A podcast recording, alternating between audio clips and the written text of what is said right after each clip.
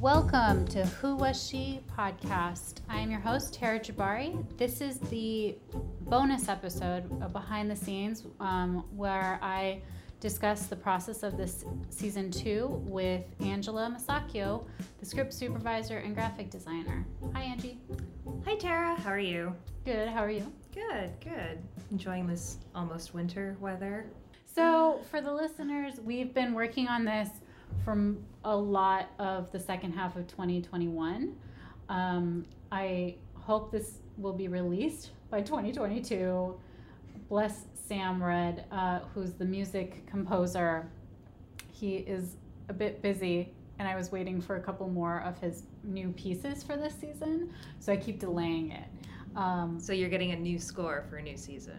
somewhat new score. We're still using some of the old ones, but we're trying to. He and I discussed about having music from each time period and each zone. First season was like a Polish Jewish woman, Mm-hmm. and the second season is about a Persian woman in 19th century uh, Persia. So it's quite different, the style of music and things. So we're working on that. Oh, that's a good detail. Yeah, so we'll do, and then like the third season will be jazz and classical music because it's on Hazel Scott, who's a classical pianist and a jazz musician.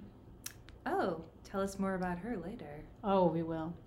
But you have some questions, and I did want to point out that this season is, sorry, this episode, uh, behind the scenes episode from season one, is the most listened to. So I think people really appreciate that kind of the two way conversation. So thank you for doing this again with me.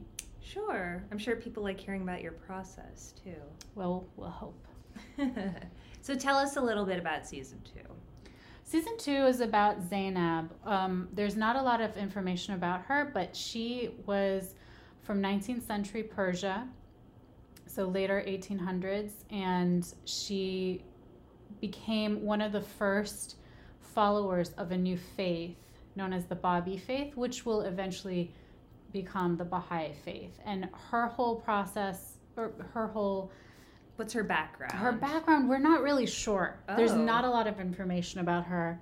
Uh, but she, when there was a battle, one of the bloodiest battles in the early years of the Babi faith, um, the Battle of Sanjan, she was a village girl near Sanjan. And most of, I guess, according to the records that we have, the women and children were mostly assisting the, the men who were fighting and they would help clean up and, and give Nurse. nourishment nourishment and you know save bullets and things like that. And zainab saw a hole and she she was like we need more fighters. And it i guess it really wasn't allowed but she decided to pretend to be a boy so that she can fight in the front lines. And she was killed on it but it was her bravery to say i will give my life for the freedom of choice and the freedom of religion So she was a martyr. she was more i in a way yeah she was i kind of think of it as like the persian joan of arc oh. is how I explain it to people who don't really know. Um, and a little bit of like Mulan. um, but she really wasn't saving any of men. She was just trying to fight with the men so that they we all had an equal choice. Um, and there really, I mean, from what I could find, there's like maybe a chapter of her amongst what was going on in Sanjan. So there's really hard to find out, but it came up because my mother uh, always said that we don't really hear about Zainab um, out of particularly the women in Baha'i history and Babi history, because she is a Babi.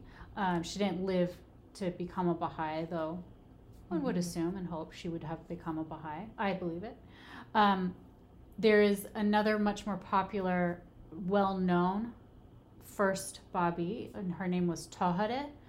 Um, Oh, I've heard that name before. yes, that's probably because it's my legal name, but don't worry, I was not named after her necessarily. I was named after my great grandmother, who was named after her. But Tahirih was a was another very important Babi and woman in history but we have a lot of information about her. Uh, and maybe I'll do a season on her, but there's a lot of information about her. And she was a poet. Was she considered a Baha'i or just a Babi? Just a Babi. She died Okay. before became Baha'i faith. Okay. Um, and she was martyred as well. Oh wow. One of the more famous things that she did is she, at the time of this period, women had to be covered from head to toe, right? They had to be in a veil. And her stance was we need to show equality between men and women. There is no difference under the sight of God. So she would unveil herself during the conference of Badasht.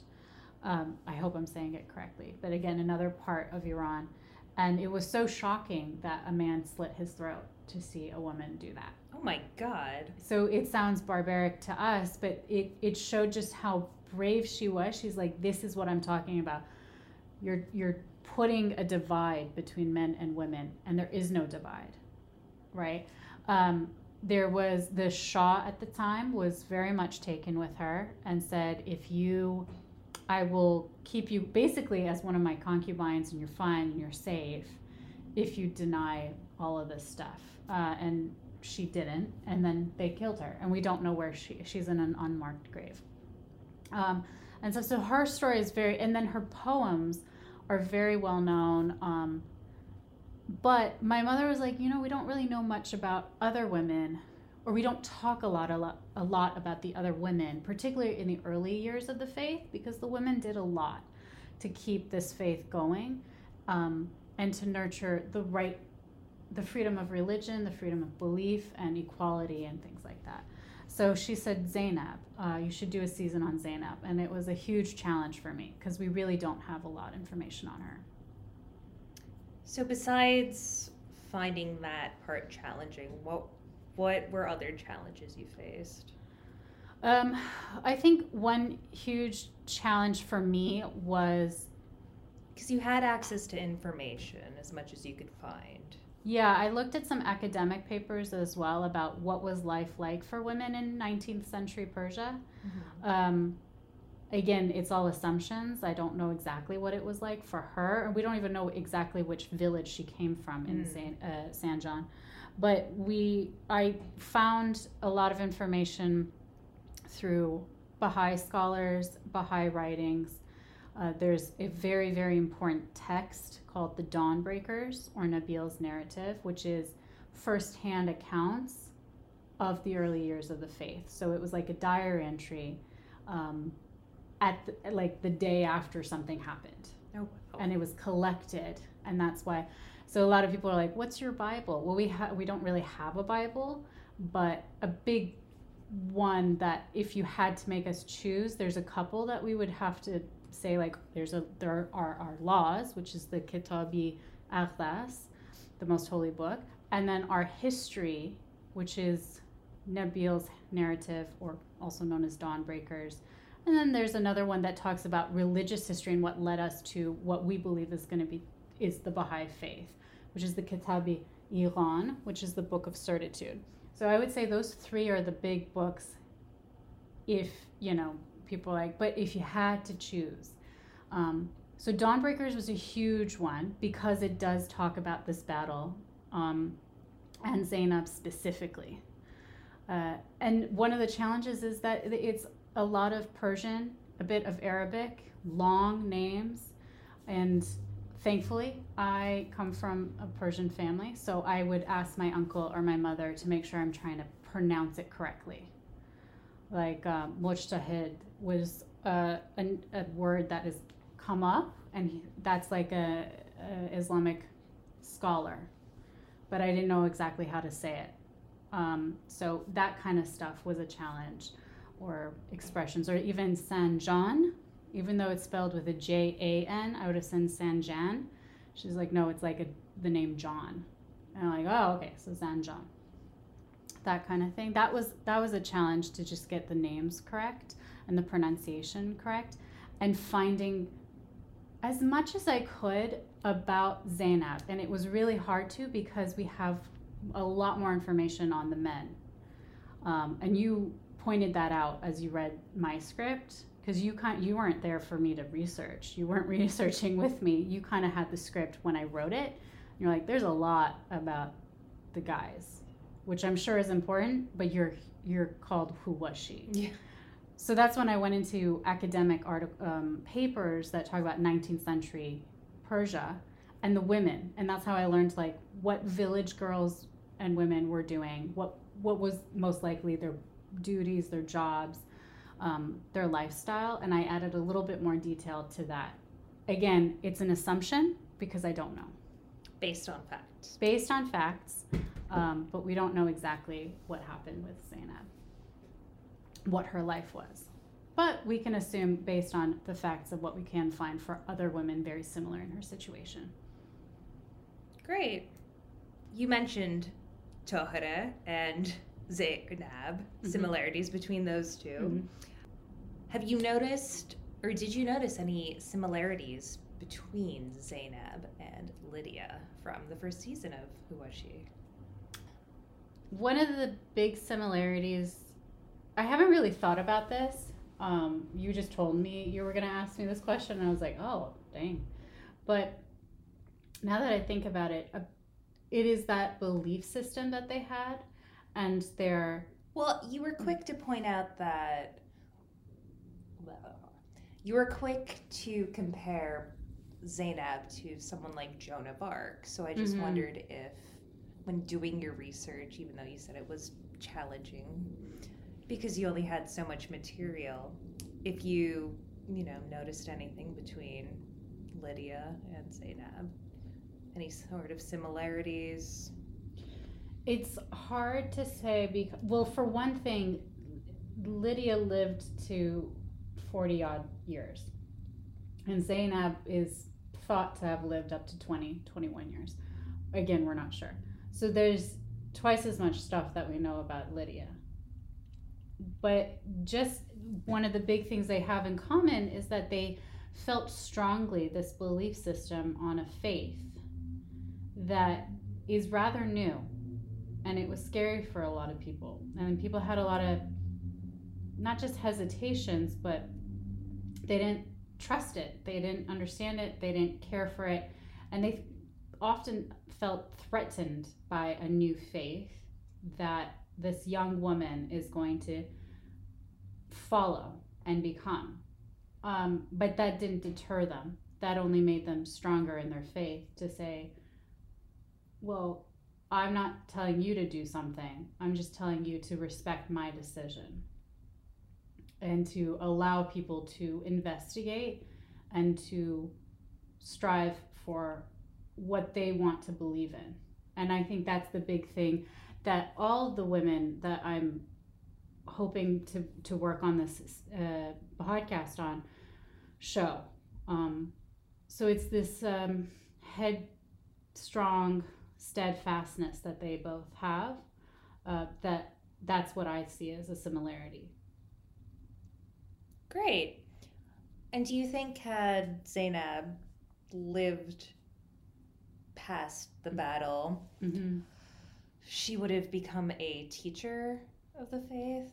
probably i think if she because one of the things that we learned is it is said in dawnbreakers that the uh, a lot of women were inspired and in awe of Zainab's sacrifice and bravery. That even more women not only became Babis, but also became fighters for the cause of just religious freedom, right? Um, and and that was an inspiration, right? And I I don't know if she would have been a teacher. Um, so Tahirih was a teacher uh, at one point in her life, but Zainab probably she was a village girl, so she was a farmer, but she would have been someone quite influential in the village, and more so probably had she lived. And I do think because again it was only Babi faith. Um, it was a, several years before it became the Baha'i faith, but had she lived, I do think she would have become a Baha'i. 19th century Persian village girl. Do you think she knew how to read? Um, from the research that I heard, she might not have been. it was mostly rural women who were able, wealthy women Yeah. who were educated. Again, this is something that Tahirih was able to. Mm-hmm. I believe she's from Tehran. I could be wrong, but her family was quite well known, and um, her father was a scholar. She definitely learned how to read and write. Um, but a lot of women, particularly in rural areas, were not. They were they were supposed to take care of the land and assist on the land, and then family. and then eventually get married and, and raise the family. Um, so chances are she wasn't, but she still could have heard about this new faith and, and, and was drawn to it. Sure. What was your favorite part about doing this season of Who Was She? Good question. I still really like the creative process. So working with Sam, sending him YouTube videos and, and Spotify playlists of Persian instruments, and I'd be like, "This is what we use. Good luck." Um, and him calling me up, and he was like, "Okay, do you have a second? Because I have a piece that I want to share with you, and I want to make sure it's right." I'm like, I'm not the music expert, but all right, listen, let's listen to it. Um, I liked working with you with the editing process of the script to really make sure things are making sense. It's it's not too much information or not too little information, and it still goes that you are focusing on the woman. Um, and it was a lot to learn. I, I mean, I didn't really learn about Zainab until my mother was like, you know, you really should do this season. We don't really know a lot. I don't really know a lot, um, and I'm I'd be curious to know What was the most surprising thing you learned? that Hojat, who was really the the main man who brought the Babi faith to Sanjan and the villages, nearby villages, um, he figured out that she was really a woman right away. It seems right away. Wait, he figured it out, and she asked him, "Don't say anything about me. Like, please let me fight the front lines. Like, you need more people to be fighting." So not like Shang and Mulan. No, not like Shang and Mulan. So he he agreed. He's like, your your secret is safe with me, and when it comes down to it, it really doesn't make a difference if it's a man or a woman, in the eyes of God, and and in in the eyes of just fighting for what you believe in. Um, and then you know he gave her a secret name, Rustam Ali, which is based on a like a, a poem by Persian poet Ferdowsi. Uh, and I didn't know that. My mom read that and she's like, oh, I know who exactly, you know, and it was like someone very brave in a poem. She's like, you got to add that in there. Um, What does that mean? Is that just a name? It means brave, like bravery, I guess. Um, I'm not quite sure. I didn't do too much research on that because I was a little distracted because there was a lot going on. Um, but it, that was a fun little fact, and also that Hojat had his like she had his full belief in her, Hmm. um, and and so that was really sweet to hear and learn about. Great. And why? What kept you going? It. I mean, honestly, I really didn't want to do this season for a while Yeah. because So maybe I want to ask that. No, ask it. Um, because I couldn't find anything. Yeah. You you would read the script and you're like, I want to know more about her, and I'm like, well, that's a good thing, because there's intrigue. But the bad thing is I don't have anything more on her. Um, but it was but what also kept me going is that I already made it public. It's in our behind the scenes for Lydia that we already had season two lined up. Um, So you committed. You I was like committed. I, I put it out there and I went, you know, a lot of people don't know about Zainab. And what was interesting is I did talk to, uh, I think she's an editor in, for a site called Baha'i Blog. And they said, we'd love to interview you for Who Was She? And I said, okay, for season one. And I told them season two is on Zainab. And she's like, my daughter's name is Zainab. And no one ever understands why. Hmm. So I'm really excited. So it was nice to hear like some people are like, yeah, no one gives this woman enough acknowledgement or attention. Um, and it was really influential what she did. So that was one thing that pushed me. And so I had to get creative. I was like, I got all these books. I talked to, you know, Ed Price was someone I know very closely, and he helped me. I was like, is there anything else on Zainab or the Battle of Sanjan? And he's like, I mean, honestly, here's the Dawnbreakers, and this is my chapter. And I was like, oh my gosh, what do I do? Did- so, yeah. Didn't you even write to the House of Justice? So that was another thing. That was a challenge. There is one photo. If you look, if you Google her name, there is a photo of a woman, probably around this time period, but we have no actual um, proof or um, certification. like confirmation. Con- yeah, we don't have actual confirmation that this was her. So I, I remember asking Ed, and he's like, go um, ask the Baha'i World Center's archival department, I think, uh, or just the Baha'i World Center, to make sure that it is really her. And if it isn't, if they cannot confirm it, then just don't use it. So I said, okay. So I did, and I reached out to them. I'm like, there's no photos that I can find, except I did from the Dawn Breakers or things like that. But I did find this one photo. Is this her? And they said we cannot confirm that that is her. There's no way for us to know. So I said, okay, so I won't use her. However, Lydia did play Zainab um, in a in a performance uh, while she was in America. So I was like, if anything, I'll find Oh, I'll use that photo. But it's in shadows. It's in black and white, and it's a lot of shadows. And then there was um, a graphic novel, Sanjan, and I reached out to the authors, and they were very pleased to, to let me use their um, graphic designs and arts. Um, and they had a few drawings of Zainab, and that's what we've been using to um, to say that this is her, right? Um, so that was another cha- like these are the challenges. There's not a lot of information, but it was nice to hear that people were interested. Hmm. And I guess if you wanted to learn more, you can learn more about the other people involved, other similar Zainabs. Um, and I I'm keep learning more and more about people all the time. That I just have a list. Um, so Tara, before we go, can you tell us about next season on Who Was She? Next season is really exciting for me because I am learning more and more. It's on Hazel Scott, who is the first Black American, not just woman, but any gender, um, who had her own television show in the United States. She was a jazz and classical pianist.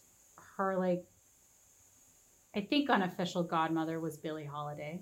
Wow. Uh, she definitely there's some really funny stories with Billie Holiday that I read. Um, and she was from Trinidad. She was born in Trinidad and she grew up in Harlem. She was married to Adam Clayton Powell Jr. Oh wow.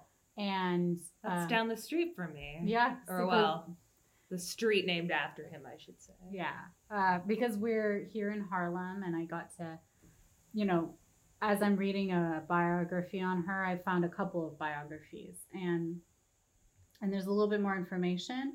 What is interesting is that she didn't become a Baha'i till much later in life, um, but what I did hear, a little sneak preview, is when she became a Baha'i, she had reportedly said, you know, all my life I kept hearing, you know, when I'd say what I believed in and what I wanted to do or what my hopes were for humanity, um, people were like, you sound like a Baha'i. And I'm like, I, I'm not. I don't know what that is.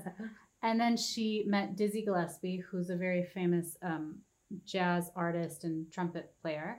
Uh, and he's a he was a Baha'i, and and towards the end towards the end of her life, she's like, you know what, I am a Baha'i, and she became a Baha'i in I think her sixties. Wow. And um, and it was really interesting. She's like, so now I can firmly say I am a Baha'i, and this is what I believe in. Um, but she always had that kind of mindset, and it was just super interesting to hear her life and and she's had a lot of struggles and what she stood for um, and i'm really excited for that and a lot of people don't know about her but when i took a tour of harlem um, several of the tour guides were like, I know exactly who Hazel Scott is. Not a lot of people know about her, so I'm excited for your podcast. So it was really nice to hear that. Lovely. Um, and so that's um, hopefully coming at the end of 2022, possibly 2023, depending on how Sam can do jazz music. um, but there's lots of fun videos I found of YouTube on YouTube of like Hazel famously playing two pianos at once. oh wow. And um, she, she she was just really she got a scholarship to Be nice if you could use her music. I I might be able to if it's public domain and stuff, but she went to Juilliard at eight years old Oh my gosh. and she's black.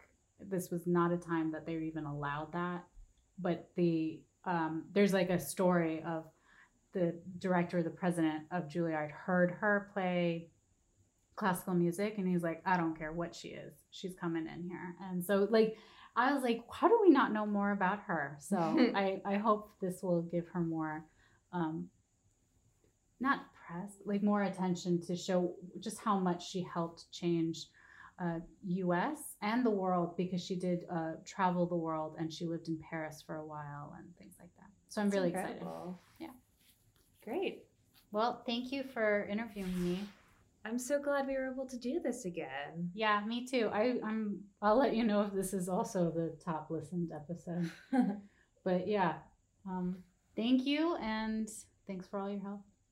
Of course, anytime. All right. Well, thank you all. Till next season. Till next season. You can also find more information on our Instagram, Facebook, and Pinterest at Who Was She Podcast. And please rate and subscribe however you listen to this podcast. Logo was designed by script editor Angela Masacchio. Music was composed and performed by Sam Red. I am your host, Tara Jabari.